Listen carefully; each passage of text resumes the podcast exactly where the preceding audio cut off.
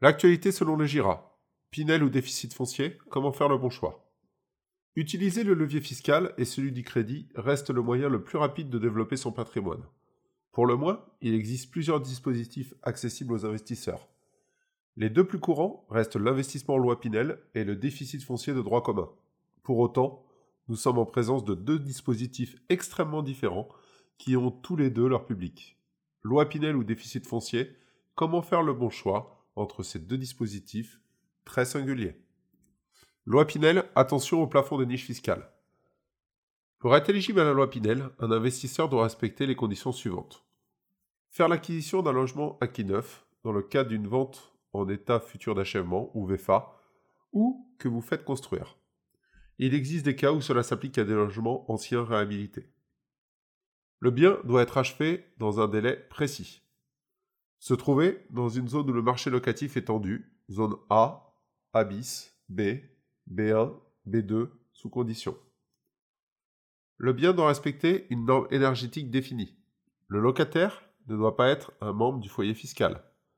Les revenus du locataire doivent être inférieurs à un plafond fonction de la situation personnelle du locataire et surtout de la zone géographique du bien.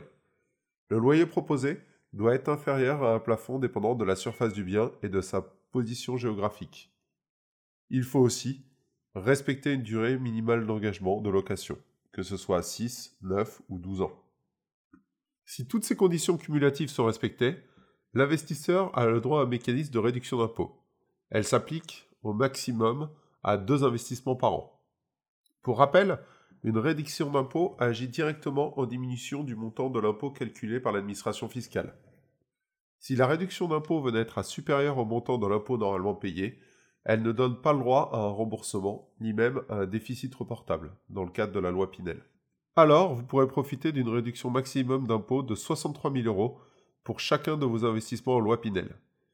Il faut tout de même faire attention car cette réduction Pinel rentre dans le calcul du plafond des niches fiscales du foyer fiscal elle ne pourra en aucun cas donner lieu à plus de 10 000 euros de réduction d'impôt annuel.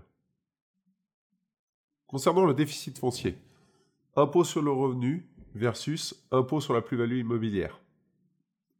Le régime de déficit foncier de droit commun s'applique à toute typologie d'investissement en immobilier nu, que l'on soit sur un investissement traditionnel, une acquisition de parts de SCPI ou un investissement fiscal. Pour mieux le comprendre, il faut faire un zoom sur le mécanisme de calcul des revenus fonciers. Afin de calculer le revenu foncier à déclarer à l'administration fiscale, il faut tout d'abord faire la somme de toutes les recettes encaissées courant de l'année, que ce soit loyers, recettes exceptionnelles telles que des éventuelles subventions de l'ANA, ou alors des remboursements effectivement euh, venant de contrats d'assurance. Puis ensuite, il faudra déduire la somme de tous les frais et charges payés durant l'année, en fonction des charges financières et autres frais, travaux, assurances, frais de gestion. Attention, les charges que nous allons retenir doivent être des charges déductibles au point de vue fiscal. Soit le montant ainsi calculé est positif, alors là on parlera de revenus fonciers qui donneront droit à une imposition complémentaire sur le revenu ainsi qu'à des prélèvements sociaux. Deuxième cas de figure, le montant calculé ainsi est négatif, dans ce cas-là, on parlera de déficit foncier. Quelles sont les règles sur le déficit foncier? Une fois le déficit établi, il faudra déterminer les règles d'imputation. Si le déficit provient de charges financières, telles que intérêts d'emprunt ou frais de cautionnement, le déficit sera reporté sur le revenu futur de même nature pendant un maximum de 10 ans. Alors que si le déficit provient d'autres charges déductibles, il est possible d'imputer le déficit sur le revenu global à hauteur de 10 700 euros maximum. L'excédent sera mis en report sur les revenus futurs de même nature, soit les revenus fonciers, pendant 10 ans. Nota bene. L'application d'un déficit foncier sur le revenu global produit une obligation pour le contribuable de conserver le bien ayant généré cet avantage pendant les trois prochaines années civiles. Côté calcul de la plus-value immobilière.